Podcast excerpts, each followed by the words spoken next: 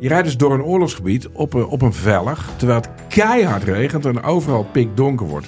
Nee, we durven niet te stoppen. En je- eh, ja, eh, Joep is nooit bang. Joep Vermans, de kamerman, die was nu ook echt bang.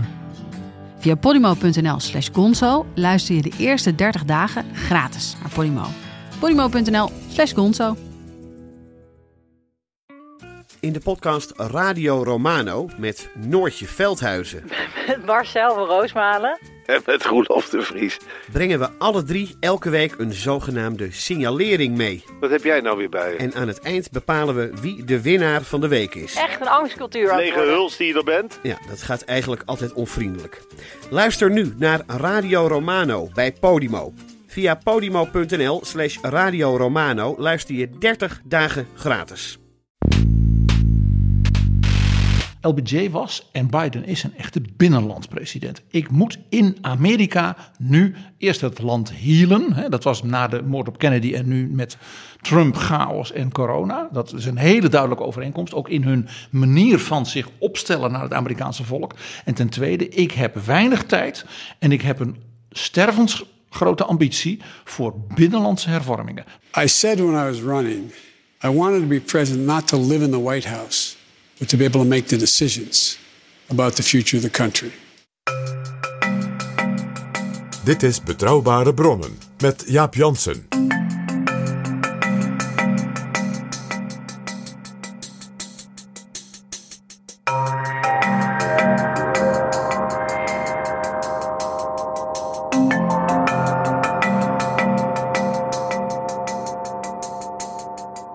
Hallo, welkom in Betrouwbare Bronnen, aflevering 202. Zondag is het 4 juli, de 4th of July. En dat is een mooie aanleiding om, net als in eerdere jaren van Betrouwbare Bronnen, dus naar de Verenigde Staten van Amerika te kijken. En vandaag kijken we heel specifiek naar Joe Biden, de 46e president. Hij trad aan op 20 januari van dit jaar. We gaan ons wat in hem verdiepen, want eigenlijk weten we niet zoveel over hem. Over Obama wisten we al heel veel. Hij had natuurlijk ook eh, al boeken geschreven over zijn vader en over zijn eigen leven en ideeën. En van Trump wisten we misschien wel meer dan goed voor ons was. Maar wat weten we van Joe Biden? En PG, jij kwam al heel snel met de vergelijking tussen Joe Biden en LBJ, Lyndon Baines Johnson. En eh, er is natuurlijk in onze betrouwbare bronnenomgeving een tweede LBJ-kenner. En dat is Jan Paternotte, Tweede Kamerlid van D66. Maar die mantel die mag je meteen weer eh, afleggen, eh, Jan. Want we gaan jou eh, niet vragen naar allerlei actuele politieke kwesties. We gaan jou vragen, omdat jij heel veel weet van LBJ. Net als PG ook al die boeken van Robert Caro hebt gelezen. Ja, heerlijk, maar dit verwachten de luisteraars denk ik ook. Hè? Want bijvoorbeeld Betrouwbare Bronnen is, eh, nu ik hier nu zit, ook, eh, ook, ook eindelijk erkend als een instituut eh, hier in het Haagse. En een instituut dat bovendien tijdloos is. Dat elke aflevering kan je later terugluisteren. En heb je dan nog steeds plezier aan. Van de eerste tot, eh, tot 202 moeten we vandaag Ja, en het is inmiddels- elkaar krijgen. Zo'n instituut dat ik zelfs vergeet aan het begin van deze aflevering te zeggen: welkom ook PG. Dag Jaap. Er, er zijn vele luisteraars die dat namelijk echt verwachten. Het komt, overkomt ons met enige regelmaat dat mensen dat ook imiteren als men ons tegenkomt. Dag Jaap! Dit is Betrouwbare Bronnen. Jaap, jij zegt terecht, ik heb al in eerdere stadia gezegd, let op Joe Biden in de relatie tot LBJ. In de media wordt dus heel vaak verwezen, ook vanwege de coronacrisis, de economische crisis, naar FDR. Naar de grote president van de jaren 30 en van de, Franklin Delano Roosevelt. en van de Tweede Wereldoorlog. De New Deal. En de New Deal en al die andere dingen. En mijn punt is, en dat, dat wil ik ook graag ook op, op Jan Paternotte wat aftasten, is dat is een prachtige vergelijking, is vooral heel eervol, zeker voor een democrat, maar hij klopt niet. Joe Biden heeft veel meer gemeen met Lyndon Baines Johnson en die overeenkomsten zijn soms bijna voor de hand liggend in hun politieke leven en loopbaan. Maar ook op een heleboel punten alles behalve zeg maar, meteen in het oog springend. En dat is denk ik extra leuk. Ja, toch mag ik je misschien wel enigszins corrigeren. Want eh, al die overeenkomsten met LBJ, daar gaan we het over hebben. Maar LBJ was natuurlijk in zekere zin de opvolger van FDR in zijn handelen en in, in zijn gedrag op een bepaalde manier. En als de nieuwe president Joe Biden vergeleken wordt met FDR, dan gaat het natuurlijk ook vooral om de enorme investeringen, 2,3 biljoen in een heel groot infrastructuurprogramma. En dat doet toch echt aan de tijd van FDR denken. En bovendien, elke president die mag zijn Oval Office opnieuw inrichten bij het aantreden. En wie hangt er tegenover Joe Biden als hij van achter zijn bureau naar de andere kant van de Kamer kijkt? In het midden van vijf grote Amerikanen uit het verleden, maar in het midden hangt Franklin Delano Roosevelt. En waarom niet LBJ, Jaap? Vanwege Vietnam. Ja, LBJ was uh, ooit natuurlijk de, de meest gevierde democraat van het land. Maar LBJ is uiteindelijk in discrediet geraakt door Vietnam. En dat is waar hij nu het meest om herinnerd wordt. Nog steeds eigenlijk. Ja, nog steeds de meeste mensen associëren met uh, LBJ, Who Are You Gonna Kill Today? Ja. LBJ tries every way to make our country prosperous. He fights rural poverty with CBUs and phosphorus.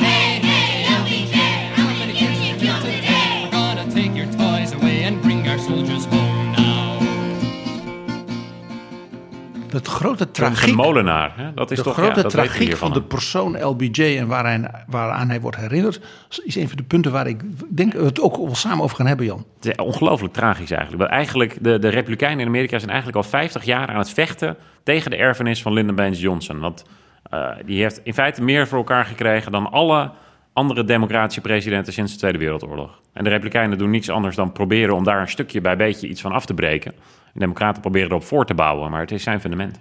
En het interessante is, wat je dus ziet de laatste nou, vijf jaar, het is echt recent, uh, ook na dat Obama zijn Obamacare, het enige wat nog niet gelukt was, voor elkaar kreeg, dat er een soort renaissance is van de waardering voor LBJ, vanwege dus die permanente pogingen maar te slijpen, te hakken, te snijden in die erfenis. En hoe meer dat af en toe lukt, hoe grotere groepen in Amerika, ook dus kiezers in het midden, die ook best wel eens op George Bush hebben gestemd en zo, zeggen ja.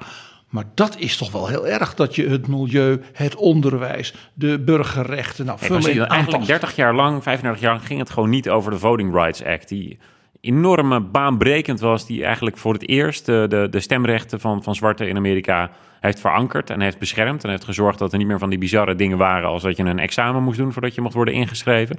Many of the issues of civil rights are very complex and most difficult.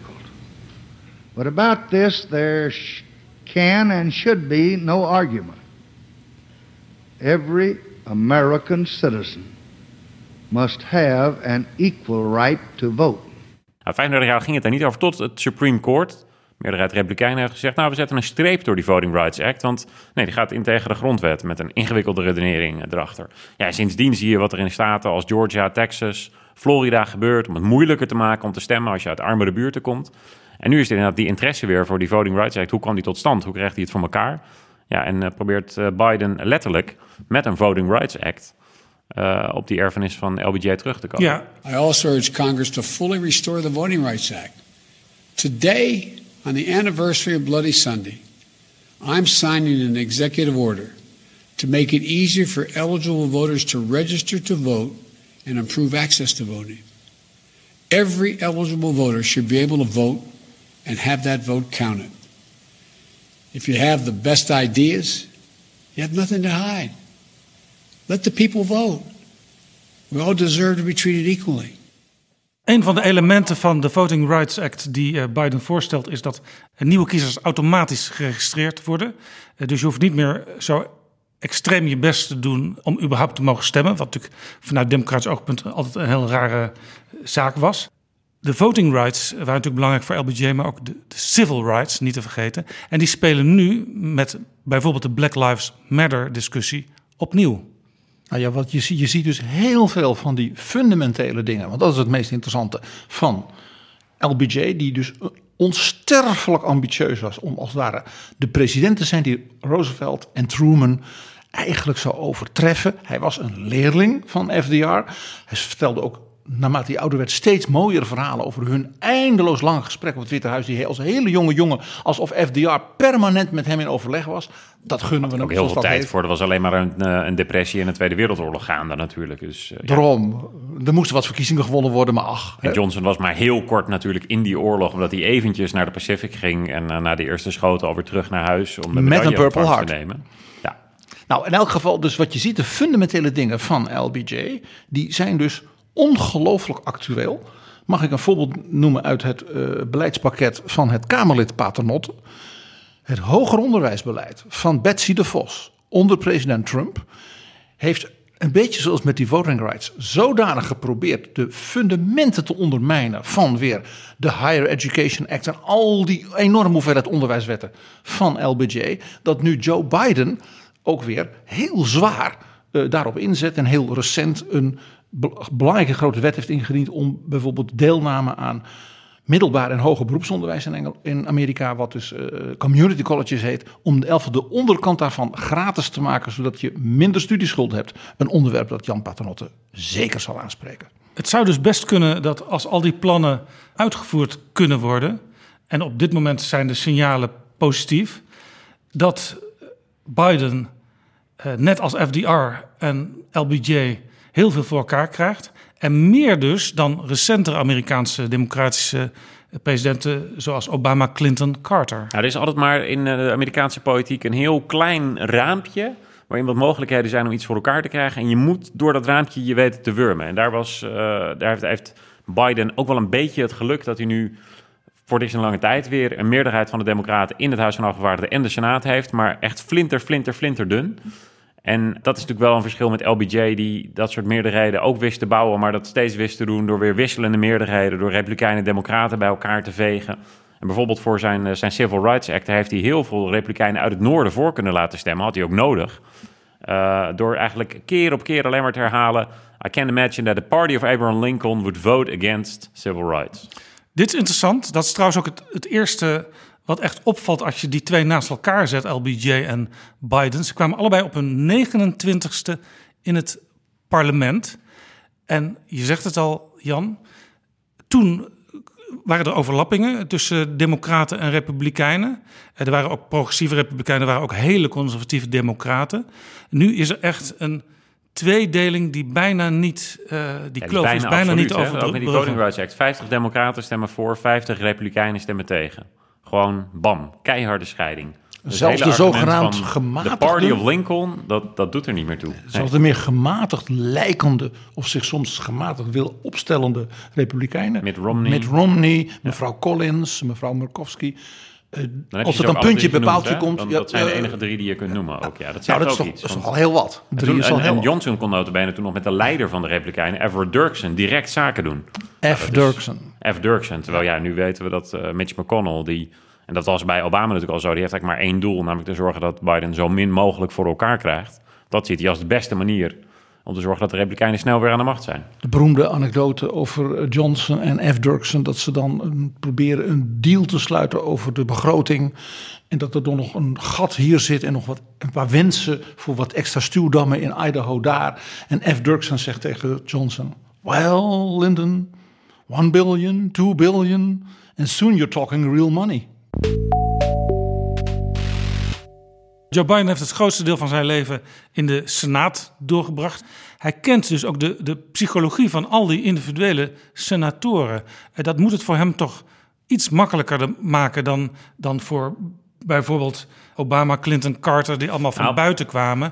om de- zaken te doen uiteindelijk. Zeker. En het interessante ook nog aan Obama is, die hield natuurlijk eigenlijk helemaal niet zo van politiek. Was een, een, een, in zijn hart een enorme wereldverbeteraar, eh, maar ook heel zakelijk. En, en, En een echte professor in het staatsrecht. Ja, hij had een sterk, professor, uh, precies. En hij was ook, hij was ook een type politicus. Ja, en hij had zoiets van, ja, we hebben gewoon een heel goed plan met die zorgwet. En, en we hebben gelijk. Dus ja, dan, dan, Hij- dan hij- de, dus inhoud het- moet voor zich Hij was het type politicus, wat je in Den Haag Binnenhof ook vaak ziet, dat dacht, als ik maar de goede argumenten overbreng, dan begrijpen ze het wel en dan zijn ze voor mijn plannen. Precies. En ik ga niet allemaal tijd besteden om te praten met die senator en die afgevaardigde. Of dat Kamerlid om die te overtuigen. Nee, ze moeten maar gewoon het lezen. En dan zien ze dat ik gelijk heb. En dan moeten ze het doen. Nou, daar is Obama uiteindelijk tegen een enorme muur mee opgelopen. Lyndon Baines Johnson die tegen zijn vicepresident Hubert Humphrey... toen het ging om precies die grote milieuwetten, onderwijswetten, investeringen en de voting rights. Die zei, you're gonna talk to F. Dirksen. You're gonna drink with F. Dirksen. You're gonna have dinner with F. Dirksen. You're gonna sleep with F. Dirksen. En, en om, om typisch ook weer uh, dat, die, die, die, die, die, dat overdadige, ook verbale van, van LBJ. Om, om, om gewoon te, ervan te overtuigen. Hij zegt, je gaat alle dagen met die man op pad. Letterlijk en figuurlijk ook. Je gaat met hem naar zijn kiesdistrict. Dat was zoiets. Het feit dus dat de vicepresident, namens de president, naar het kiesdistrict van F. Dirksen ging. LBJ kende zijn senaat, kende zijn senatoren, kende de zeden, de gewoonten, maar ook de belangen.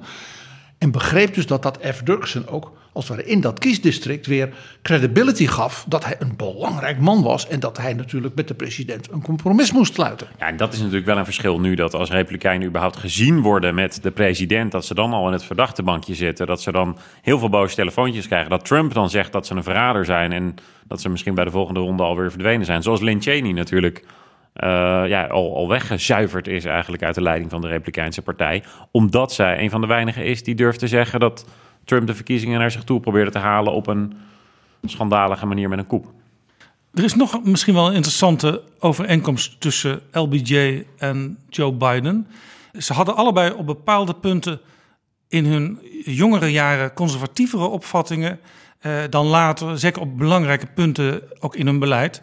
Bijvoorbeeld LBJ, die hield voordat hij president was, toch lange tijd ook civil rights uh, verbeteringen tegen. En uh, Joe Biden, die nu stevige economische maatregelen neemt, enorme investeringen ook, die werd heel lang door uh, links binnen de Democraten gezien als een loopjongen van de bankensector. Maar dit is denk ik wel echt een groot verschil. Want ik denk dat, dat Biden toch is meegegroeid met zijn tijd. En de opvattingen ook van die tijd. En ja, er wordt nu veel kritischer gekeken naar de bankensector, hoe je daarmee om moet gaan door de financiële crisis van 2008. Maar Lyndon B. Johnson heeft gewoon het, het rukzichtloze opportunisme tot kunst verheven. En heeft zich twintig jaar lang eigenlijk voorgedaan als een vol overtuigd racist. Om de plek te kunnen bereiken waarin hij de president was die juist het racisme uit de wet heeft gehaald in Amerika. Hij heeft als eh, majority leader in de Senaat een bijna wat meer symbolische civil rights wet erdoor gekregen. Met steun van de liberal uh, Republicans. En die in het westen met name, die heeft hij omgekocht eh, door te zeggen: Ik ga jullie extra stuwdammen geven in Idaho en in Montana. En waarom niet? Maar dan moeten jullie voor mijn eh, civil rights wet stemmen, want die is heel nobel. Maar de feitelijke uitvoering moet gebeuren door uh, rechters in het zuiden. En die gaan die zwarten toch niet geven wat ze willen. Dus dat was, jij zegt dat opportunistisch, dat was cynisch. Maar het belangrijke wat LBJ hiermee deed, was dat hij liet zien dat dus een zuidelijke senator, een Texaanse majority leader de bereidheid kan vinden en ook, daar komt hij, de allianties kon bouwen, bipartisan, om dit soort veranderingen door te voeren. En tegelijkertijd vertelde hij dus tegen de zuidelijke senatoren van ja, ik moet deze wet even doen. Het stelt natuurlijk niks voor jongens, maar we hebben dit nu even nodig. Dan hebben we de discussie weer even beëindigd. Hebben jullie niet zoveel last meer van die discussie over rechten van zwarte Amerikanen. Terwijl om überhaupt majority leader te worden had hij die zuidelijke democraten weer nodig. Dat is een, een, een bijzondere anekdote ook in, die, in een van de boeken over, uh, over Lyndon Johnson van Robert Caro. Dat Caro, de schrijver, dan bij een oude senator uit Georgia op zijn sterfbed nog langskomt en vraagt... Ja, toen Lyndon Johnson nou het stemrecht voor zwarten heeft beschermd, de Voting Rights Act erdoor kreeg, hoe voelde je je toen? En deze nou, racistische senator uit Zuiden zei, ik voelde me bedrogen. Ik dacht dat hij een van ons was. Ja, dat is toch uh, heel bijzonder, hè? dat Johnson heeft twintig jaar lang heel veel mensen voor de gek gehouden. Uh, ook verschrikkelijke dingen gedaan. Eigenlijk. En vooral zijn eigen partijgenoten dus. Vooral zijn eigen partijgenoten. Maar ook zijn kiezers natuurlijk in heel veel opzichten. Hoe moeten we hier naar kijken? Want jullie zijn allebei gefascineerd door LBJ. Uh, eh, van PG weet ik dat hij, uh, zoals ik zelf wel eens zegt... ja, maar ik ben ook geen democraat.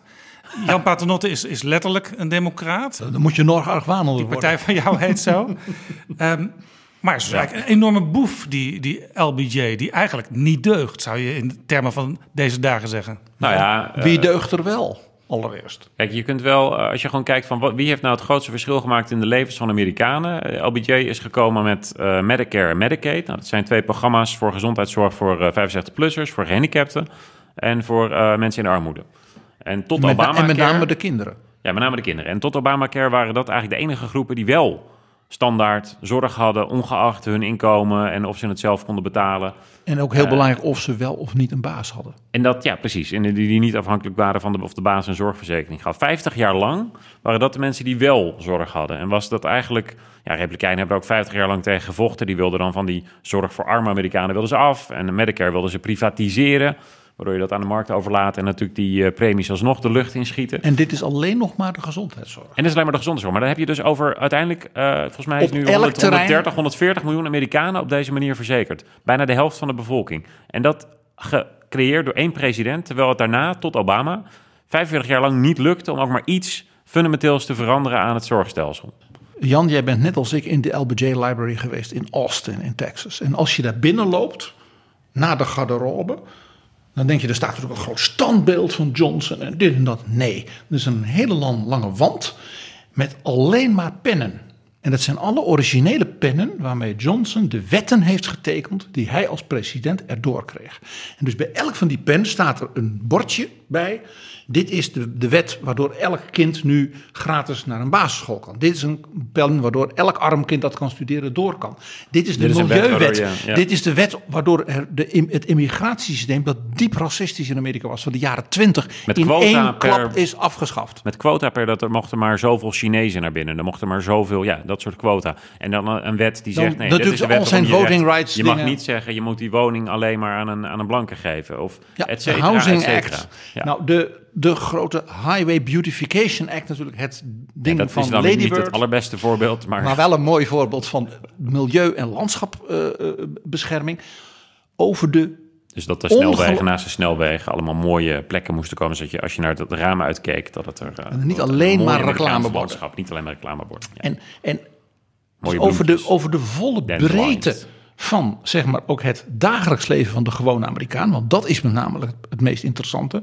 Dat hij daarbij ook niet zei van een subsidietje daar en een Johnson monumentje hier. Nee, dat hij structuurwetten doorvoerde. Het was dus een soort, ik zou maar zeggen, eh, Jos van Kemenade on steroids-achtige president. Altijd als hij kwam, dan was er een structuurwet die als het ware alles wat er in Amerika op dat terrein gebeurde, fundamenteel veranderde. En dat dus in één termijn in feite. En dus die, je loopt dus die, die library binnen en dan heb je dus die eindeloze wand. En daar, wat vooral dat uitstraalt is, die man heeft zich letterlijk doodgewerkt. Nou, vergelijk dit met Jimmy Carter, van wie we denk ik kunnen zeggen... zijn hart zat absoluut op de goede plek. Die man was elke dag vooral in zijn hoofd bezig met hoe kan ik de wereld verbeteren. Ja, Jimmy Carter stond op een gegeven moment bij het Witte Huis... en dan had hij wat zonnepanelen op het Witte Huis neergelegd. Maar wat kun je nou benoemen waarvan je zegt... daar heeft Jimmy Carter het leven van Amerikanen structureel... voor decennia daarna verbeterd? Ja, ik zou het niet kunnen noemen. Terwijl je bij Lyndon Johnson inderdaad die hele lange lijst... met alles wat hij voor elkaar heeft gekregen door snoeihard te werken. Maar inderdaad ook... En ook met mensen om te kopen. opportunisme. En om te kopen en te dealen en Ja. te wielen en te, en, te, en te rommelen en het hoogrechtshof onder druk te zetten. En daar mensen te benoemen waarvan achteraf zeiden, nou dat had hij misschien beter niet kunnen doen. Hij was in dat opzicht ook de ultimate politician. Heeft Johnson wel eens eh, teruggeblikt op zijn leven en ook al die valsigheidjes en al die standpuntenwisselingen eh, verklaard voor zichzelf? Heel beroemd is het verhaal over zijn memoires, The Vantage Point. Het is niet te lezen, zo saai en keurig. En daar had hij een van de meest briljante, jonge Amerikaanse historici als een van zijn assistenten.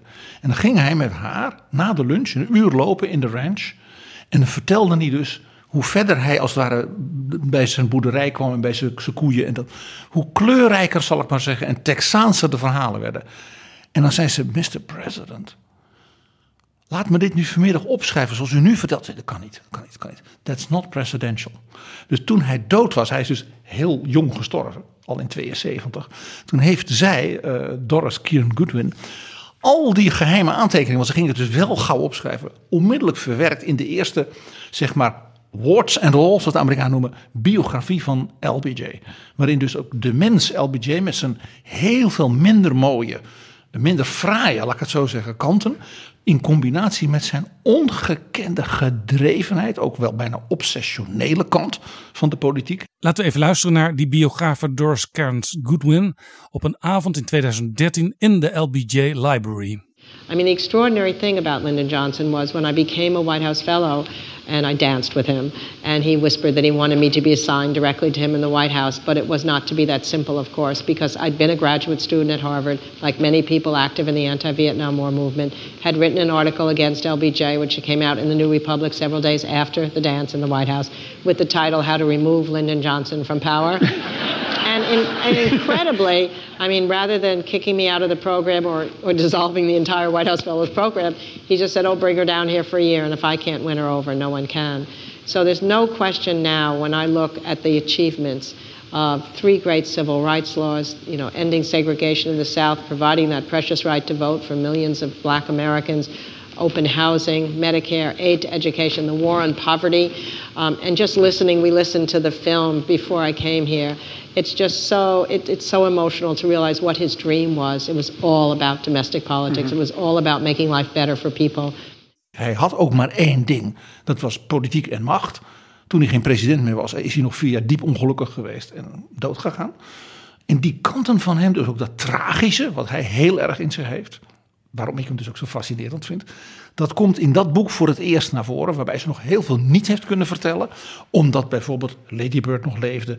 En ook een heleboel mensen niet wilden praten over wat ze met Johnson allemaal hadden meegemaakt. Nou, het bijzondere is ook wel dat Johnson heeft op dit, dit opportunisme van hem en die grote draai die hij heeft gemaakt, heeft hij ook weer eh, heeft het als iets heel vanzelfsprekends gepresenteerd. Hè? Ook, ook naar de mensen om hem heen. Eh, kwam die namelijk toen hij president werd nadat Kennedy was overleden.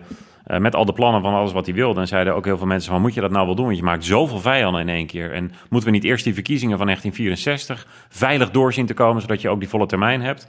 En zijn reactie was van, eh, ja, als ik hier niet eh, plannen door de Senaat en door de huis kan duwen... dan what the hell is the presidency for? Ik ben nu president, ik heb de macht, ik heb het momentum, ik ga het gebruiken ook. En, en waar hij het dan voor gebruikte, dat dat allemaal inging tegen alles waar hij eerder voor leek te staan... Ja, dat eh, vond hij helemaal niet Ja, want deze uitspraak die deed hij ook toen het over de nieuwe Civil Rights Wet ging. Ja. What the hell is the presidency for? in zijn beroemde speech na Selma. We hebben hem een keer in betrouwbare bron behandeld. Dan komt dat moment dat hij bijna fluisterend in het congres zegt van... I'll let you into a secret. En dan hoor je hem ook weer eens heel Texaans praten. Ik ga jullie een geheimje vertellen. Ik heb nu al die macht als president and I'm gonna use it. En dat klinkt bijna als een maffiabaas die tegen al die politici zegt... en één van jullie die mij in de, een voet dwars gaat zetten, dat zal die weten. Dus hij houdt daar een grootste toespraak, even de grote in de Amerikaanse geschiedenis...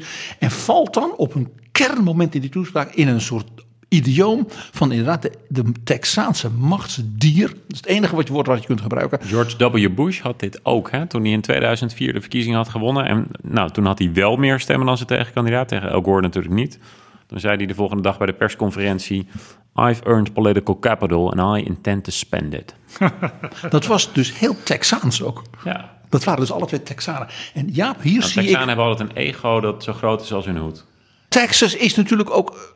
Texas beschouwt het uit de geschiedenis Texas-sized ego is ook een, een begrip in Amerika. als een eer dat Amerika Texas als staat heeft. En dat zien we bij Joe Biden natuurlijk niet. Joe Biden is veel bescheidener. Delaware, de kleinste, de first state noemen ze het natuurlijk wel, maar de eerste staat, maar wel een van de allerkleinste Er staten. woont bijna niemand. Nee, ja, dat is ook waarom Joe Biden senator kon worden op zijn 29ste, want wie anders moest dat doen? En misschien nog een verschil. Joe Biden is net als LBJ ook soms op het individu gericht. Maar bij LBJ was dat dan vooral om ze te overtuigen dan wel politiek om te kopen. Maar bij eh, Joe Biden is het vaak eh, uit compassie. Zo van, eh, jij Precies. hebt iets heel ernstigs meegemaakt. Weet dat ik achter je sta. Ja, dat, ik denk ook dat Joe Biden houdt van, van, van humans en, en, en Lyndon Johnson hield van humanity. Maar zoals, Biden eh, naar mensen toe kan stappen en een verbinding kan maken, ook op basis natuurlijk van, van al het leed wat hij heeft meegemaakt met zijn zoon, zijn eerste vrouw, zijn eerste dochter die hij verloren heeft. Eh, ja, dat had Johnson niet. Die ging ergens naartoe om daar een toespraak te houden en, eh, en mensen te imponeren, maar niet om mensen te knuffelen en heel dicht, dicht tegen zich aan te drukken zoals Biden dat doet. Ja, zoals de grap die ook al in Nederland over de Partij van de Arbeid is gemaakt. Ze zijn de hele dag met de mensheid bezig, maar ze vergeten de mensen.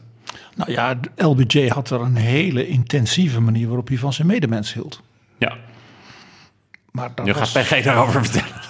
maar dat was niet iets waar eh, Lady Bird zijn vrouw altijd blij mee was. Maar het kwam wel natuurlijk ook voort uit een oprechte... oh, Biden heeft natuurlijk een, een, een arme achtergrond Scranton eh, opgegroeid. Niet als heel rijk. En ook naar een, een staatsuniversiteit gegaan. De University of Delaware. Wat ook niet de plek is waar rijke Amerikanen heen gaan. Geen Harvard. En, en, en Lyndon Johnson, die op zijn twintigste werd hij eh, een jaar... was hij leraar op eh, de Mexican School in Cotulla. Een van de allerarmste, allerarmste dorpjes in Texas. Waar eh, ja, zo'n klas vol met Mexicaanse kinderen... die zo arm waren dat hij wel eens beschreef... dat ze uit de vuilnisbak nog vruchten pakten... die al leeggezogen waren en daar nog even aan gingen zuigen... zodat ze nog iets van het sap binnen konden krijgen. Zo arm. En daar heeft hij een jaar lang gewerkt. Snoeihard gewerkt. Kocht van zijn eigen geld volleyballen... zodat die kinderen nog iets te doen hadden. En, en ja, toen hij later president werd... en eh, ook, ook een van die wetten eh, tekende... om de positie van dit soort kinderen op dat soort scholen te verbeteren... ging hij daar ook naartoe om terug naar die school om dat bekend te maken. Dus Hij dat, heeft een paar van zijn oud-leerlingen uitgenodigd voor de ceremonie in dat schooltje op de Johnson Ranch in Texas. Namelijk het schooltje waar hij zelf, één lokaal, dat was het. Waar hij dus als kind begonnen was. En zijn juf heeft hij toen, die was in de tachtig uit California of, of bij Seattle. Seattle? Ja. Met het vliegtuig. Dus een arme mens wist van niks. die ze hebben haar dus echt laten opzoeken via de CIA. Van, wa- Die schijnt dus ergens te moeten wonen. Waar is ze? Dan sturen we een vliegtuig. Want ze gelukkig landen op de ranch. Ja. ja, het is een fantastische foto. Daar zie je dus Johnson met dus de, hè, de presidential seal achter een tafel zitten. En naast hem zit dus die oudere, keurig gekapte dame. Dat was dus zijn juf van de lagere school. Voor die lagere school. Daar tekent hij die wet. En in het gezelschap staan dus allemaal Mexicaanse kinderen. Dat nu, die nu volwassen waren. En dat waren zijn leerlingen. En eh, Johnson heeft ook in zijn toespraken, ook later, altijd weer verwezen naar de kinderen in Cotulla. Dat hij zei van dat heeft mijn leven bepaald. Eh, ook dus mijn, ja, mijn politieke gevoel van ik wil iets moeten kunnen doen. En typisch Johnson, dat is dus dan die, die minder fraaie kanten van hem. Ik ben bereid daar ook alles voor te doen. Ja, en toen hij eenmaal president was, deed hij dat ook. Maar je kunt je natuurlijk afvragen, als je, als je al vanaf je 29ste afgevaardigd en daarna senator bent voor Texas, dan heb je al dus decennia lang heb je macht gehad om iets voor die kinderen te doen. En waarom heb je dat in die tijd dan niet gedaan? Nou ja, dat is dus omdat Lyndon Johnson dat op dat moment helemaal niet goed uitkwam. Want als hij zich dan heel erg hard was gaan inzetten voor de rechten of de, de onderwijskwaliteit voor Mexican Americans, had dat zijn politieke carrière op dat moment niet geholpen. Hij was een idealist op het moment dat het ook in zijn carrièrepad paste. Kun je dan zeggen dat de, de latere LBJ, dat dat de ware LBJ was, politiek gesproken? Nou ja, dat is, dat is het, een mooie beeld. Hè? Power uh, corrupts and absolute power corrupts absolutely. Hè? Dat is een van de bekende wijsheden. Maar Lord Acton. over Lord Acton, inderdaad, ja, natuurlijk. En uh, oftewel, macht corrumpeert. Maar over Lyndon Johnson kun je zeggen, macht power reveals. Macht laat zien wie je echt bent. Als je niet rekening hoeft te houden met allemaal andere belangen of je eigen inkomen. Of, en, en dan gewoon kunt doen wat je wil, ja, dan krijg je de persoon die je bent. Er ontstond dus een ander beeld van Johnson toen hij eenmaal echt president was.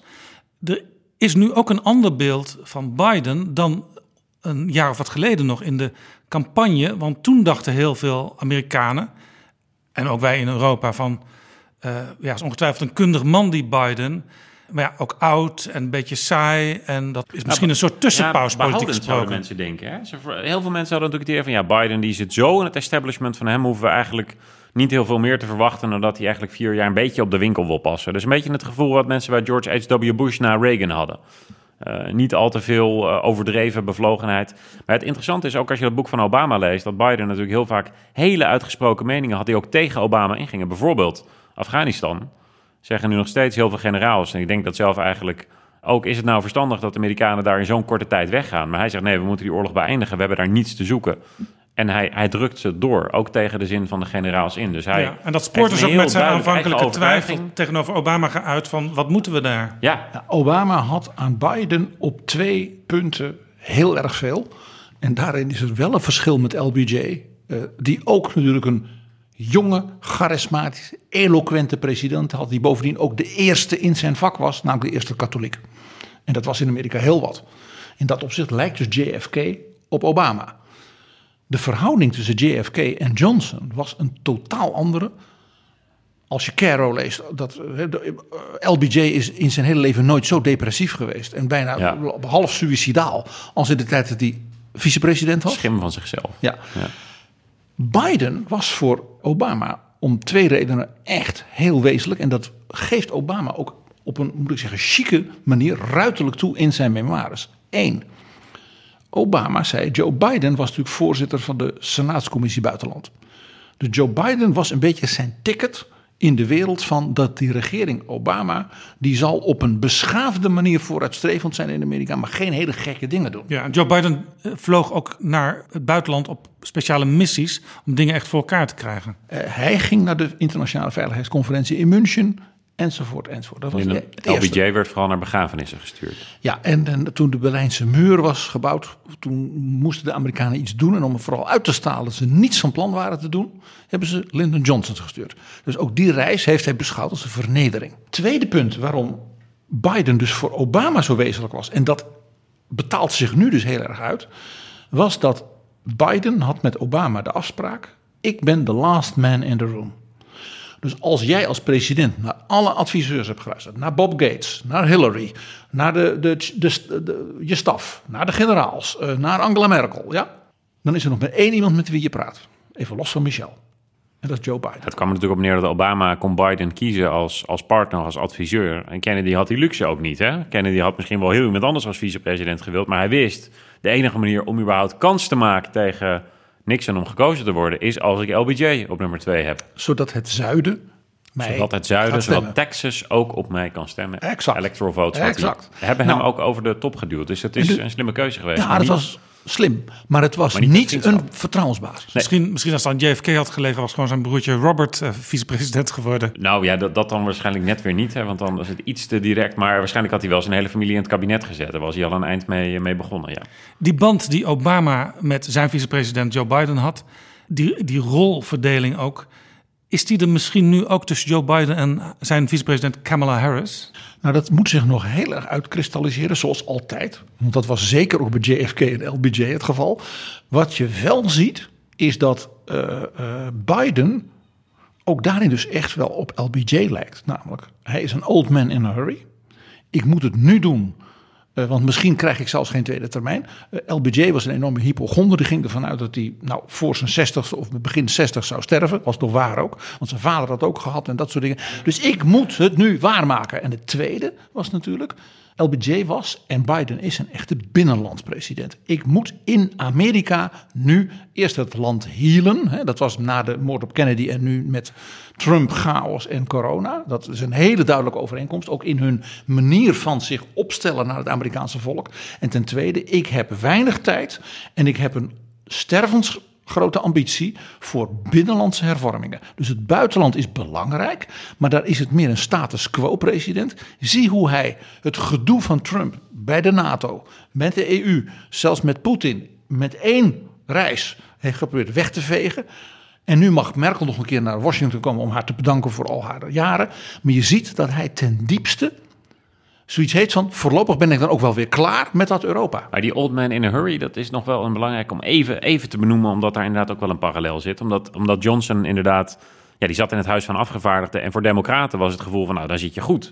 Want als je daar maar zo lang mogelijk blijft zitten, dan word je vanzelf de baas. Zo werkte dat immers. Als je er 50 jaar in zit, dan ben je ongeveer speaker. Maar hij zei, nee, nee, nee, eh, dat duurt te lang. Want ja, dan ben ik al lang dood. Ik ga namelijk te vroeg dood, dus dat kan niet. Dus ik moet naar de Senaat en ik moet, moet president worden. Maar de, de- het idee was bij de Democraten van ja, het heeft helemaal geen zin om president te willen worden als je Democraat uit het zuiden bent. Want het was sinds de burgeroorlog niet meer gebeurd. Dat word je niet. Dat Punt. word je niet. Punt. Punt. Ja. Dat is een beetje wat bij de VVD altijd werd gezegd. Het hoogste wat een liberaal kan bereiken is vicepremier. Hij was dus een young man in a hurry, LBJ. Ja, was een young man in a hurry, inderdaad. Want hij dacht, en ja, dat is. eh, en daardoor heeft hij zich natuurlijk heel snel. eh, al in 1941 wilde hij al. eh, of in 1940 wilde hij al de, de Senaat in. Eh, nou, de eerste campagne mislukte totaal. Fa- fantastisch verhaal, maar dat doen we een andere keer. maar dat doen we een andere keer. Coke. Stevenson, zijn En, en ja, je kunt van, van Biden ook zeggen dat hij ook al heel jong zich kandideerde voor het presidentschap. In 1988 al. En dat het dan 30 jaar later. eh, of ja, hoeveel verder zijn we inmiddels dat het dan uiteindelijk nog een keertje lukt? We noemden, we noemden al even zijn, zijn jarenlange senaatslidmaatschap. en dat dat hem misschien nu kan helpen. Heeft hem dat eigenlijk geholpen toen hij vice-president onder Obama was? He- Heeft hij toen ook eh, meerderheden tot stand kunnen brengen in de Senaat? Hij was natuurlijk veel meer dan Obama, wat de Amerikanen noemen een schmoetser. Ja, dus die kon wel met Mitch McConnell schouderklopje. Of als er een keer een senator, eh, ik bedoel, wat, uh, was, zijn vrouw was overleden, dat zijn allemaal oude mannen, weet je wel. Dan ging Joe Biden en hield een toespraak. Obama ging niet een toespraak houden bij de begrafenis van uh, de vrouw van een senator. En een andere Obama was waarschijnlijk ook niet erg goed in foute grappen. En Biden denk ik wel. Uh, ja, daar, daar zeg je iets. En Biden had natuurlijk nog iets. Biden had dus niet die, mag ik zeggen, professorale arrogantie. Biden kon de good old boy, de jongen van het volk. Uh, hij had wel zijn tanden wel duur laten repareren, maar verder was het toch wel een, een jongen van het volk. Dat kon hij ook echt zijn. En Obama was natuurlijk in zoveel opzichten heel anders dan de andere Amerikanen. Van Hawaii, zwart, intellectueel briljant, getrouwd met een zwarte vrouw die intellectueel waarschijnlijk nog briljanter is dan hij zelf. De gewone Amerikaan ziet in Obama niet zichzelf. Dat is gewoon nee. zo. En Joe Biden kan op een hele authentieke manier dat hij gewoon zegt: folks. En als Joe Biden tegen de Amerikanen zegt: folks, ja, we gaan toch niet onze kinderen maar voortdurend laten doodschieten. Dan zeggen de mensen: ja, wij horen hier een, een bezorgde opa. Ja, die bovendien uh, uh, ook verdriet in zijn, in zijn leven heeft gehad met zijn gezin en met zijn kinderen. Dat gelooft men van hem. En als Obama een, een prachtige toespraak hield, ja, dan waren wij hier, zeker in Europa, dan hingen wij aan zijn lippen. Maar de Amerikanen hadden ook zoiets, dat is wel een beetje een soort electorale topprestatie. Maar ver weg van ons. Every day in this country, 316 people are shot every single day. 106 of them die every day. Our flag was still flying at half staff for the victims of the horrific murder of eight primarily Asian American people in Georgia. When 10 more lives were taken in a mass murder in Colorado. You probably didn't hear it, but between those two incidents, less than one week apart, there were more than 850 additional shootings. 850 that took the lives of more than 250 people. Hoe belangrijk is het dat Biden zich nu uh, met die nieuwe wapenwet bemoeit? Nou, wat zo belangrijk hier is, is dat je ziet dat hij een totaal andere strategie voert dan zowel uh, Bill Clinton als uh, Obama. Die zeiden beide in hun eerste termijn: ik moet als het ware nu mijn herverkiezing regelen. Dus ik ga één onderwerp pakken waarvan ik denk dat ik dat ga winnen. En dan ben ik de president die dat gedaan heeft en dan ben ik toch een opvolger van FDR. LBJ. In beide deed, gevallen een zorgwet was dan hun idee. Een ja. zorgwet. LBJ deed precies het omgekeerde. En Joe Biden is daarom ook veel meer LBJ. Die heeft dus, zodra die president was, dat arme congres. en vooral ook zijn eigen staf en die ministeries. en de, de media, de journalisten werden gek van overspoeld met grote, ik zei het eerder al, structuurwetten. En het maakte niet uit hoe controversieel het was. Dus zo'n zo'n zo'n wet op het inperken van het wapenbezit en dergelijke.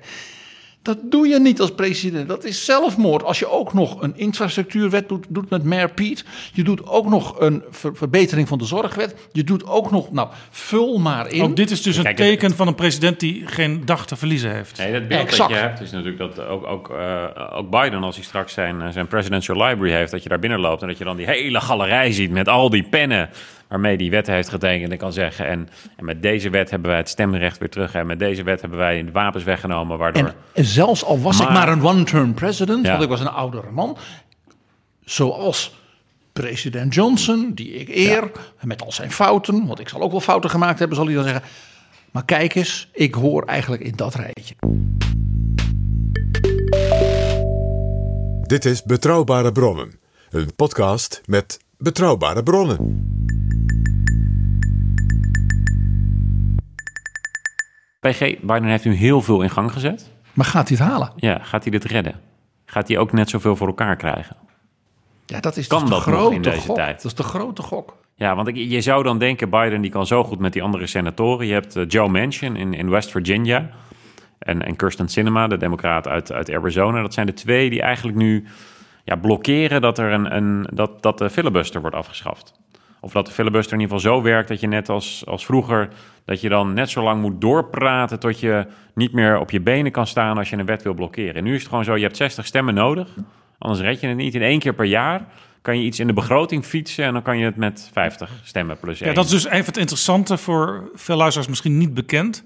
Uh, de Senaat telt natuurlijk 100 leden, Ja. maar 50 is voor hele belangrijke eh, dingen niet genoeg. Dan moet je er 60 hebben. Ja, ja en nu is ik heb 50 plus 1. De doorslaggevende stem is dan de vicepresident. Dat is nu Kamala Harris. Dus de Democraten hebben de meest flinterdunne meerderheid die je kan hebben. Dus ja, in Nederland zou je ook met zo'n flinterdunne meerderheid... kan je in principe alles doen. In Amerika heb je dan in de Senaat 60 stemmen nodig. Er zitten 10 republikeinen elke keer. Nou, ondenkbaar dat je 10 republikeinen achter een democratische droom En, en dat maakt het voor Mitch McConnell, dus de Republikeinse leider in de Senaat, die natuurlijk een buitengewoon ervaren, slimme, want hij heeft natuurlijk een beetje een slechte naam bij ons, maar ik zeg altijd: kijk even hoe effectief die man is. Ja. Hij krijgt het voor elkaar. En waarom? Als hij 40 mensen heeft, meer hoeft hij niet te doen. Hij kan al dreigen met, als hij er 37 heeft. Die al zeggen, nee, dat gaan we niet doen. Dan kan hij al tegen de president zeggen, Mr. President, u kunt natuurlijk nog een toespraak houden en u kunt het land ingaan. U doet uw best, maar u weet, ik heb 37 en ik heb toevallig gisteren met die gedineerd, dus het zijn er nu al 38, weet je wel. Dus hij kan al een enorm ja, pressure potential op zo'n president zetten. En vandaar dus dat die Biden zegt, zolang ik nu die positie heb, en ook misschien wel een beetje dankzij corona, zoals LBJ dankzij de moord op Kennedy, even heel cynisch, hè, heb ik ook een soort, soort, soort emotioneel mandaat. Nu moet ik het doen. You guys know me too well. I'm, I'm going to drive you crazy the next four years because I'm going to tell you the truth as I see it. I know the Senate and the House better than most of you know it. I've bet my whole life that's what I've done. Doesn't mean I'm going to turn out to be right all the time. But I'm not going to negotiate with the press while I'm negotiating with the with, and privately with my colleagues. And these are really tough decisions, Senator. I, I don't in any way dismiss what Senator Murphy says about the environment. Don't dismiss it at all. Just remind him, I wrote the bill on the environment. Why would I not be for it? Question is, how much can we get done? And the bottom line is, when all is said and done, does what you agree to preclude forever you getting the things you really want? Well, I'm not for that. I'm not going to vote for one of those deals. Secondly, do you get all of what you wanted and you come back and fight another day? I've been president about 150 days. I think we've done fairly well so far. Not because of me, but because the way the system works. Maar die vraag die Jan Paternotte stelt van, gaat hij het ook allemaal klaarmaken? Die vind ik wel fascinerend. Laten we even kijken ook naar zijn economische beleid. Er wordt nu enorm geïnvesteerd in infrastructuur. Eigenlijk alles uh, waar scheurtjes in zaten. Uh, en wat extra duidelijk is geworden ook in de Dat is ook heel hard nodig, want Amerika staat echt op instorten eigenlijk. Ja, dat wisten en, we En, en, Jaap, al. en Jaap, we moeten ook één ding noemen bij Joe. Scheurtjes, bruggen, dit en natuurlijk spoorlijnen. Amtrak. Ja, ja. Want als iemand inderdaad 40 jaar lang alleen maar met de trein van huis naar, uh, naar de Senaat is gegaan, dan is het Joe Biden, hè? de Amtrak's favorite passenger. En onder uh, economische analisten is nu de vraag: leiden al die investeringen van deze nieuwe president tot nieuwe roaring twenties? Of komt er zoveel inflatie, dus geldontwaarding, dat het allemaal weer misloopt? En nou heb ik uh, een analyse gelezen van Goldman Sachs en die zijn eigenlijk best wel positief. Want die zeggen, ja, de helft van die investeringen... die verdien je eigenlijk weer terug door uh, hogere inkomsten die overal uh, komen. Wat overigens wel blijkt nu net na corona... is dat er heel veel tekorten zijn. Mensen willen bijvoorbeeld tweedehands auto kopen. Mensen willen nieuwe meubels kopen, allerlei andere dingen kopen. Maar die zijn gewoon vaak niet meer te krijgen. Dus dat, dat is iets waar we misschien in Europa ook nog wel last van gaan krijgen. Als de economie een boom krijgt, is alles wat we willen wel mogelijk. Ja. Um, wat ik heel interessant vond, ik vond een, een artikel op de site uh, Mediapart. Dat is een Franse uh, linkse nieuwssite.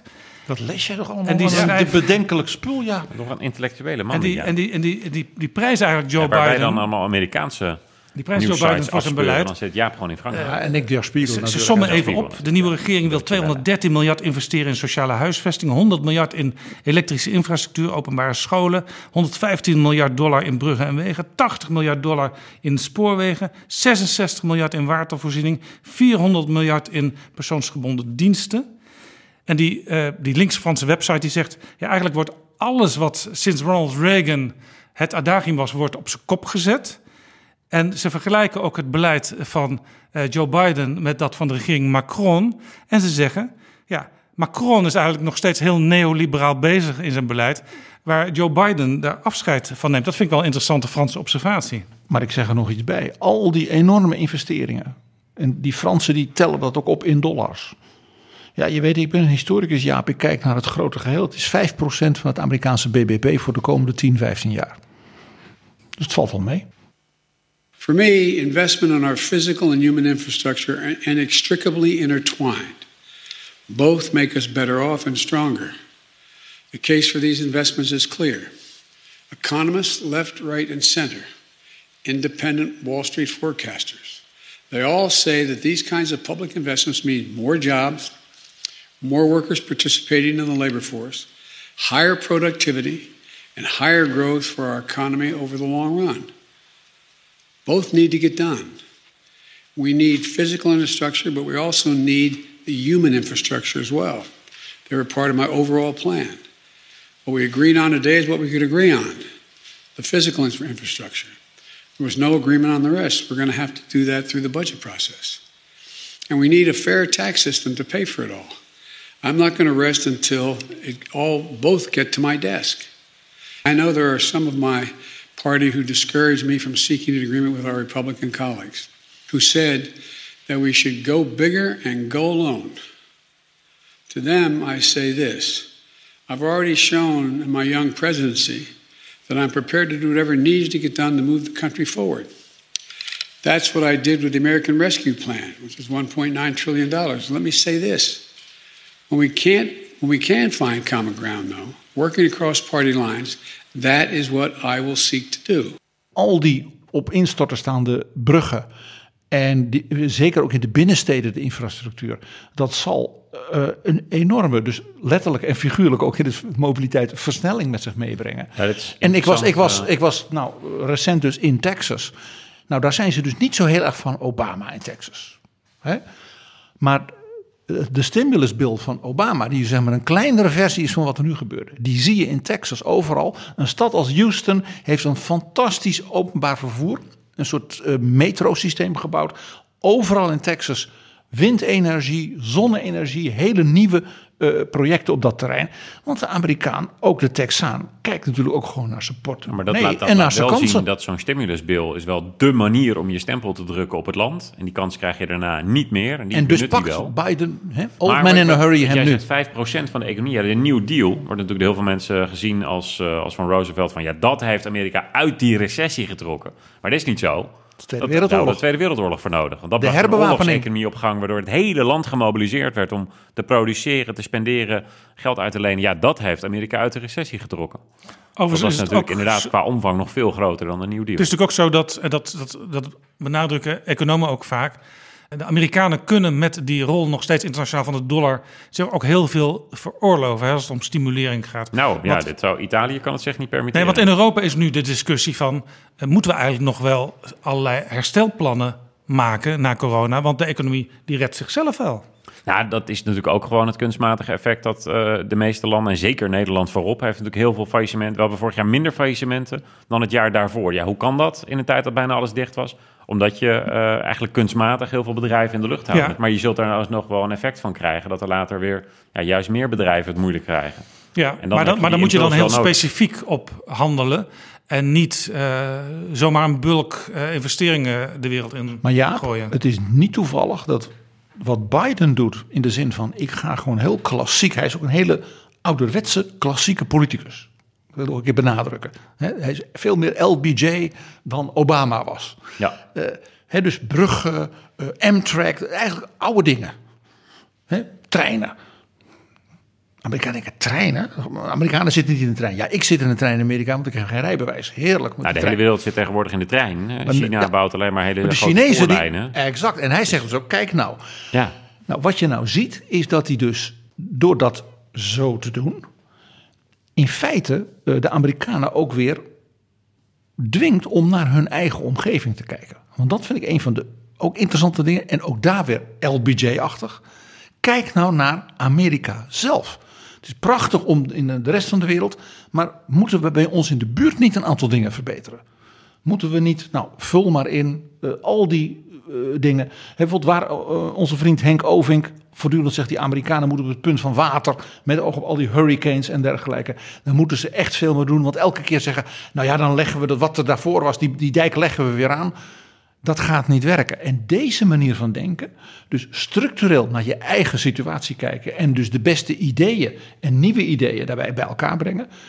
Ja, dat kan iets zijn waarmee Biden, als het ware, uh, na over twintig jaar uh, op een manier als zowel FDR als LBJ dus de herinneringen kan gaan. Ja, en tegelijkertijd een andere uh, verschil tussen, tussen Biden en LBJ dat werd benoemd van ja, Biden inderdaad met infrastructuur pakt nu gigantisch uit, terwijl LBJ eigenlijk veel meer op de sociale zekerheidskant, uh, burgerrechten, dat soort zaken zat.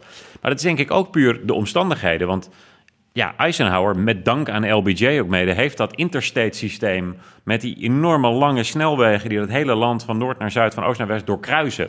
Dat heeft hij gebouwd. Dus dat was er toen. Ja, maar vergeet dus infrastructure, niet... infrastructure was nou net in de jaren 60 was dat nou net even niet het probleem. Maar wel, alleen nu niet populair om te zeggen, het bouwen van volkshuisvesting. Precies, Amerika ja, is volgebouwd met Bijlmermeers, dankzij LBJ. Ja, was, wat dat betreft was hij ook nog eens die Jan Schaefer van, uh, van de Amerikaanse politiek. Die inderdaad allemaal hele goedkope woningen die ja, 10, 20, 30 jaar later eigenlijk al niet echt meer heel erg goed bewoonbaar waren. Ik bedoel, laten we ook wel even eerlijk zijn dat de Schaefer-woningen niet allemaal in even goede staat meer zijn. Maar het was dus eenzelfde, vandaar dat ik zeg dat Biden in de goede zin van het woord een ouderwetse politicus is. Hij haalt als het ware dat type denken grote structuurwetten, uh, enorm tempo, uh, investeren, bouwen, bouwen, bouwen. Uh, dat haalt hij uit de kast alsof hij inderdaad een jong politicus was in de tijd van LBJ. En dat was hij ook. Ja. Het, het viel straks al eventjes. Ehm, na JFK is Biden de tweede president die Rooms-Katholiek is. toen JFK kandidaat was, toen werd er geschreven in sommige Amerikaanse kranten... haalt die man straks zijn instructies in Rome bij de paus. Maar bij deze president Biden gebeurt het omgekeerde. Ja, de Amerikaanse bisschoppen zijn niet blij met de katholiek Biden. Sommige bisschoppen. Sommige bisschoppen. Hoe zit dat? Uh, Jaap, daar heb ik geen verstand van, want ik ben een protestant. ja, de Amerikaanse katholieke kerk is heel conservatief eigenlijk, hè? Waar de, de katholieke kerk in de tijd van Kennedy eigenlijk uh, was dat nog een redelijk progressief eh, deel van de samenleving. De, de Irish Catholics in Boston, allemaal democraten. Maar uh, dat, nu is dat een conservatieve kracht. Ja, Biden die met zijn aandacht voor LHBTI-rechten, Black Lives Matter, de emancipatiepresident. Ook in de benoemingen die hij doet natuurlijk. Dat ook nu de rechters, op een gegeven moment werd geconstateerd dat hij nog geen enkele witte man had benoemd tot rechter. Nou, die inhaalslag is dan ook wel een beetje even nodig naar Donald Trump, die buitengewoon goed was in het benoemen van witte mannen. Op leeftijd? op leeftijd dat de katholieke, dat een aantal bisschoppen inderdaad daarvan zeggen, ja, daarmee vertegenwoordigt hij helemaal niet de katholieke conservatieve waarden meer. Ja, dat is wel interessant natuurlijk altijd met democraten en hun religie. Dat er altijd beleidend religieuze mensen natuurlijk geweest. Maar aan de andere kant ook de, ja, de, de, de drivers van, uh, van progressieve hervormingen. Zoals Obama natuurlijk met uh, het uh, openstellen van het huwelijk. Ja, dat er daarmee ook wel kritiek uit de religieuze hoek kan komen. Omdat vaak is religie toch een conservatieve kracht. Wat je hier ziet is overigens weer een echte overeenkomst van LBJ en Biden. Dat is, ik ben de president, I've got this power, I'm gonna use it. Dus de benoemingen waarmee je zegt, ik wil als president hier geschiedenis schrijven. Jullie volgen maar. En dat ook heel bewust. En ik mag dat doen, want ik ben de president, dan doe ik het ook. Eh, LBJ, die Thurgood Marshall, de eerste zwarte uh, in het Hoge Rechtshof benoemde. En dat was niet zomaar een zwarte, dat was de advocaat van de burgerrechtsbeweging, die dus de desegregatie van de scholen in de jaren 50 had verdedigd als advocaat voor het Hooggerechtshof en toen had gewonnen. Dus die man stond al in alle geschiedenisboekjes als daar van Amerika en die maakte hij dus dan een jaar of twaalf later zelf lid van het Hooggerechtshof. Een schok ging door Amerika.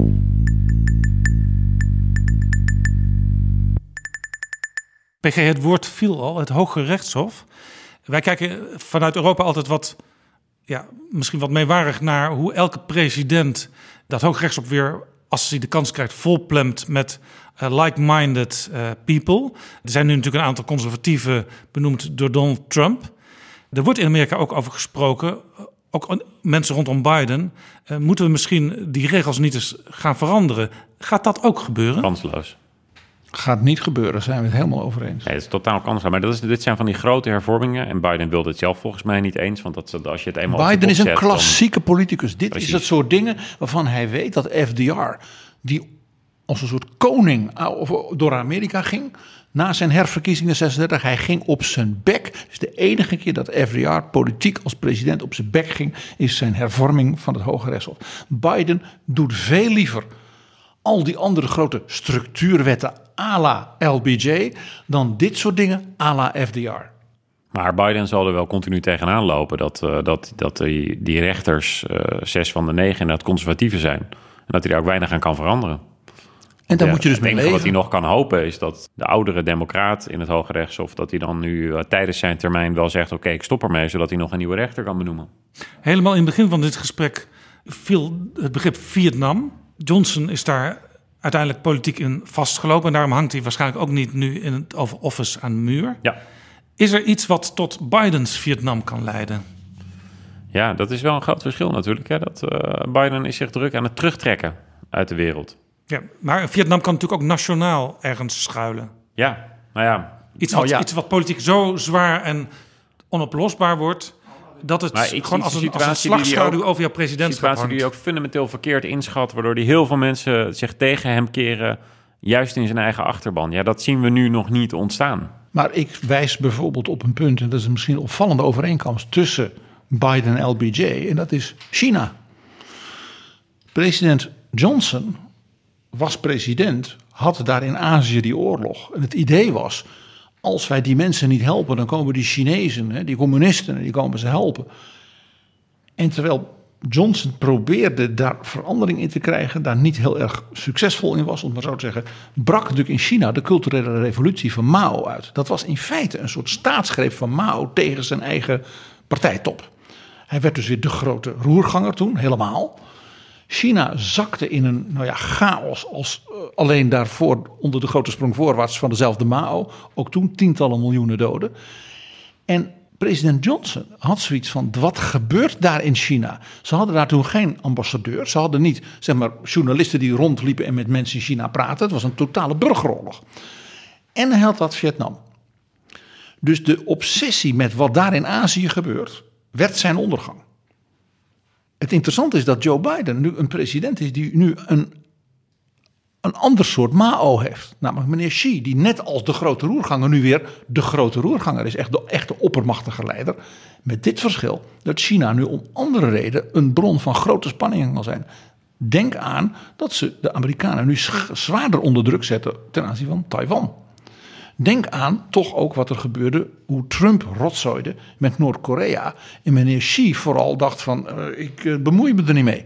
Dat toont dus aan dat er in dat deel van de wereld, net als toen in Vietnam, potentieel hele grote politieke en ook militaire spanningen zijn. Ja, Biden gaat het moment meemaken dat China de grootste economie van de wereld heeft. Ze hebben natuurlijk al het grootste leger van de wereld. En, en ja, hoe Amerika zich daartoe moet verhouden.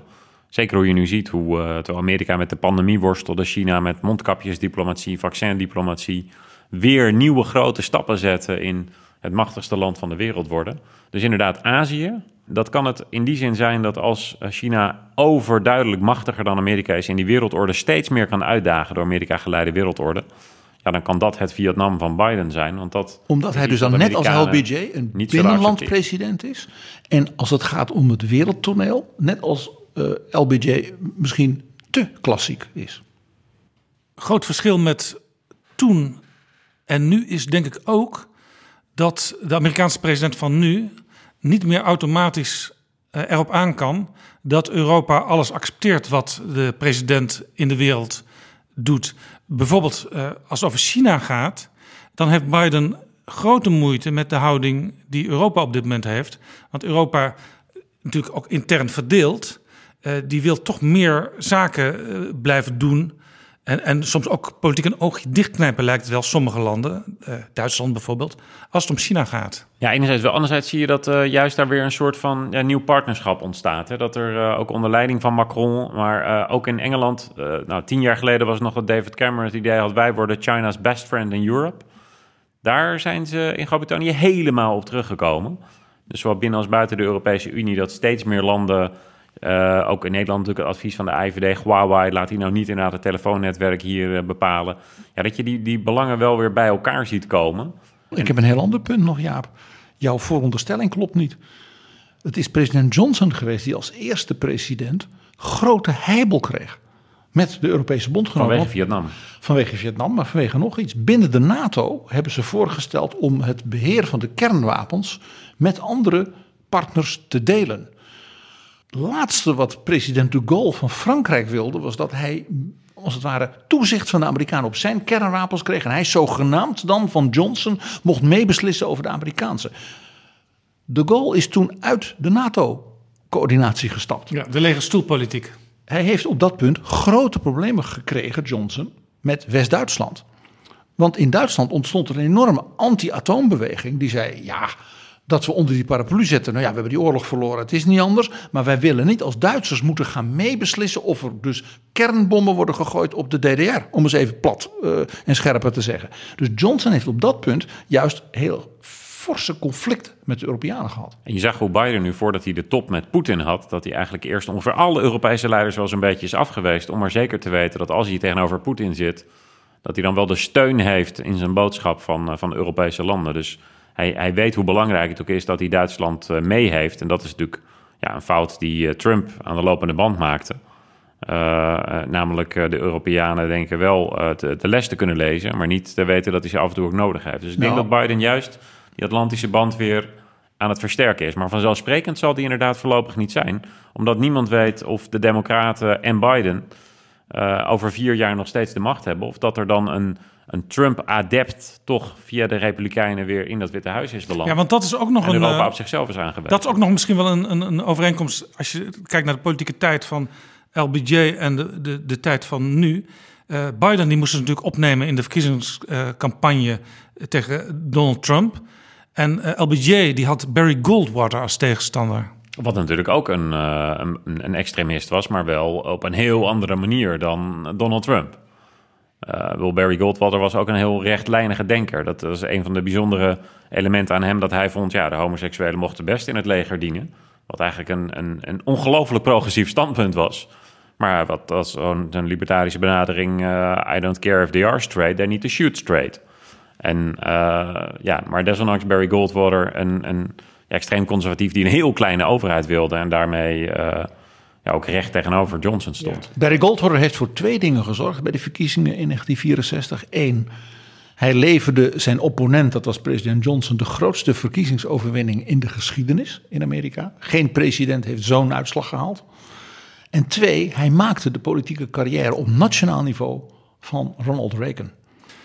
Als we praten over uh, Joe Biden, hoe zijn presidentschap uh, uiteindelijk gekleurd zal worden. Hij blijft natuurlijk wel daarmee kampen met zeg maar, die Trump-achtige omgeving in de Amerikaanse politiek, zelfs in de wereldpolitiek, waar natuurlijk veel autocraten aan de macht zijn, of in ieder geval een vinger in de pap proberen uh, te krijgen. Dus misschien hoe liberaal of progressief hij ook zijn stempel kan zetten. Hij is dus vooral beleid. heel klassiek. Jaap, dat beeld dat hij zo'n enorme liberal en zo'n progressieveling is, dat is een Europees iets. Dat is een hele klassieke Amerikaanse politicus. Maar uh, kijk, de, de, toen Johnson president was, waren er minder democratieën in de wereld uh, dan nu Biden dat is. Kijk naar Zuid-Amerika bijvoorbeeld, wat veel democratischer is. Alleen, ja, de democratie staat onder druk nu. Terwijl ja. in de tijd van Johnson was de democratie en dat heeft ze altijd in opmars. En dat heeft ze altijd gestaan, uh, Jan. Jouw partij is zelfs opgericht ooit om de democratie weer een beetje op te poetsen. Ja. Dus dat element van alsof nu ineens de wereld zo enorm onder druk zou staan. Ik ben op dat punt een intrinsieke optimist. Uh, die democratie staat altijd onder druk. Uh, denk aan de Gettysburg Address van Lincoln. Die zei, we weten niet of we het zullen behouden. Maar wie zullen het moeten behouden? Dat zullen wij moeten doen. Want wij leven nog en die soldaten die wij hier nu eren, die zijn ervoor gestorven. En, en Biden staat in die traditie doordat hij zegt: ik wil eigenlijk een conferentie van alle echt democratische landen op de wereld en dat die samen gaan optrekken. Want de democratie staat onder druk, ditmaal inderdaad vanuit China en de Koude Oorlog ja. vanuit, vanuit. En letterlijk de bestorming van Capitol Hill.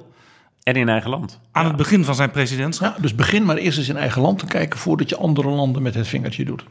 Dat geldt voor Nederland trouwens ook. Ja, dat is natuurlijk een, een dooddoener, eh, PG. Maar het is wel ja, waar. Kijk, uh, de, de, het is niet eens mogelijk om een onderzoek in te stellen naar een coup in dat eigen land. Dus dat geeft ook aan dat ja, het, het onmogelijk is om, uh, om de democratie in eigen land te helpen verstevigen. Ja, dan kan die ook maar bijna beter dat in het buitenland proberen te helpen doen. We gaan naar het einde van dit gesprek. PG, jij was ooit in de LBJ Library, de presidentiële bibliotheek.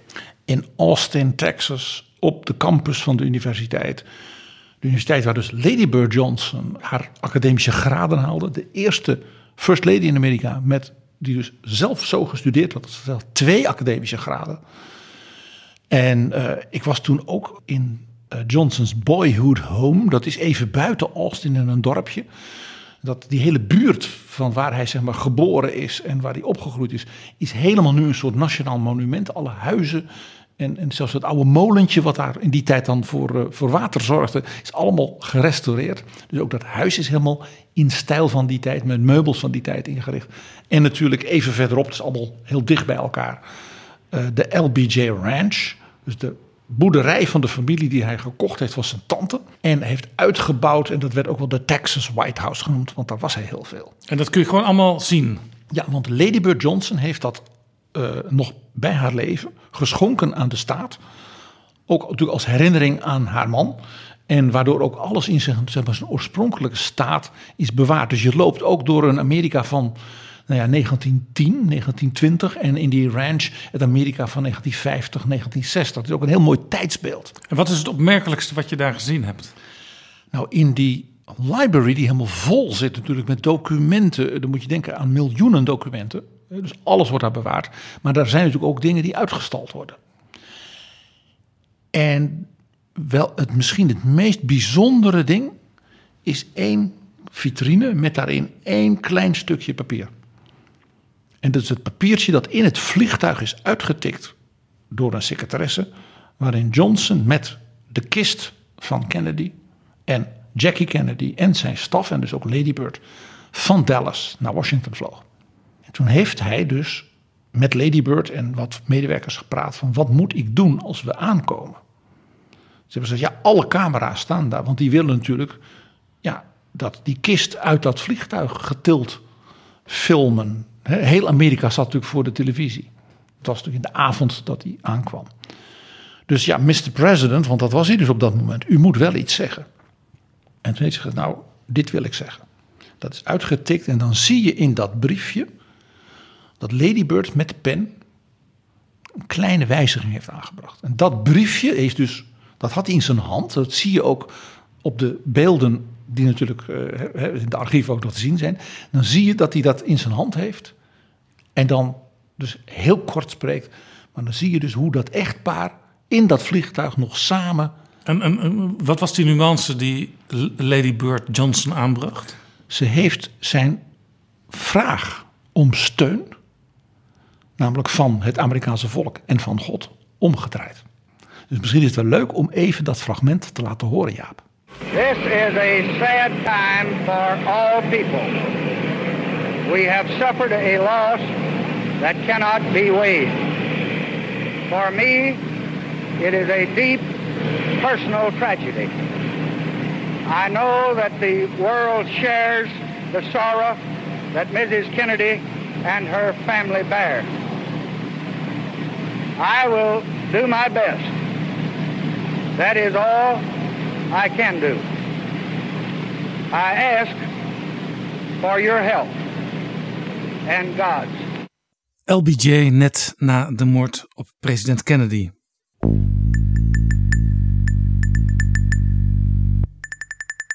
We gaan afsluiten. Jan Paternotte, hartelijk dank voor jouw komst naar Betrouwbare Bronnen 202. Ongelooflijk eervol dat ik in uh, Betrouwbare Bronnen 202 mocht zijn. En omdat er zoveel gebeurt in de wereldpolitiek en vooral ook natuurlijk rondom die nieuwe Amerikaanse president, denk ik dat we over enige tijd nog wel een keer opnieuw bij elkaar zullen komen om over Joe Biden en over natuurlijk de Verenigde Staten in het algemeen te praten. En helemaal tot slot het woord aan Joe Biden. Hem werd op CNN gevraagd hoe het is om nu, na die lange, lange carrière in de politiek, uiteindelijk de bewoner van het Witte Huis te zijn. It's a greatest honor I think an American can uh, be given from my perspective.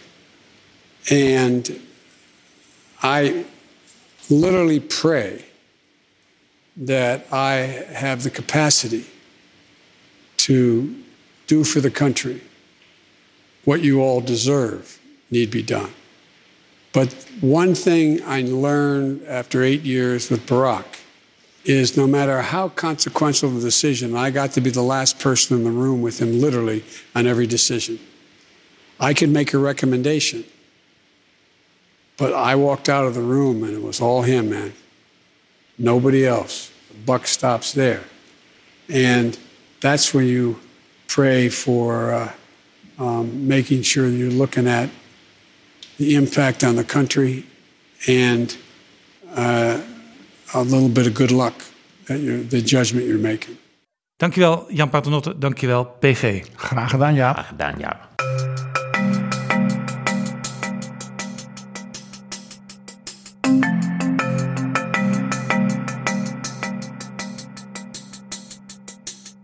Zo, dit was Betrouwbare Bronnen aflevering 202. Deze aflevering is mede mogelijk gemaakt door vrienden van de show. Mensen die een bedrag, klein of groot, hebben gedoneerd via de site Vriend van de Show. Jij kunt ook vriend worden. Ga daarvoor naar vriendvandeshow.nl slash bb. Dinsdag zijn we er niet. Volgende week vrijdag weer wel. Tot dan. Betrouwbare bronnen wordt gemaakt door Jaap Jansen in samenwerking met dag en nacht.nl.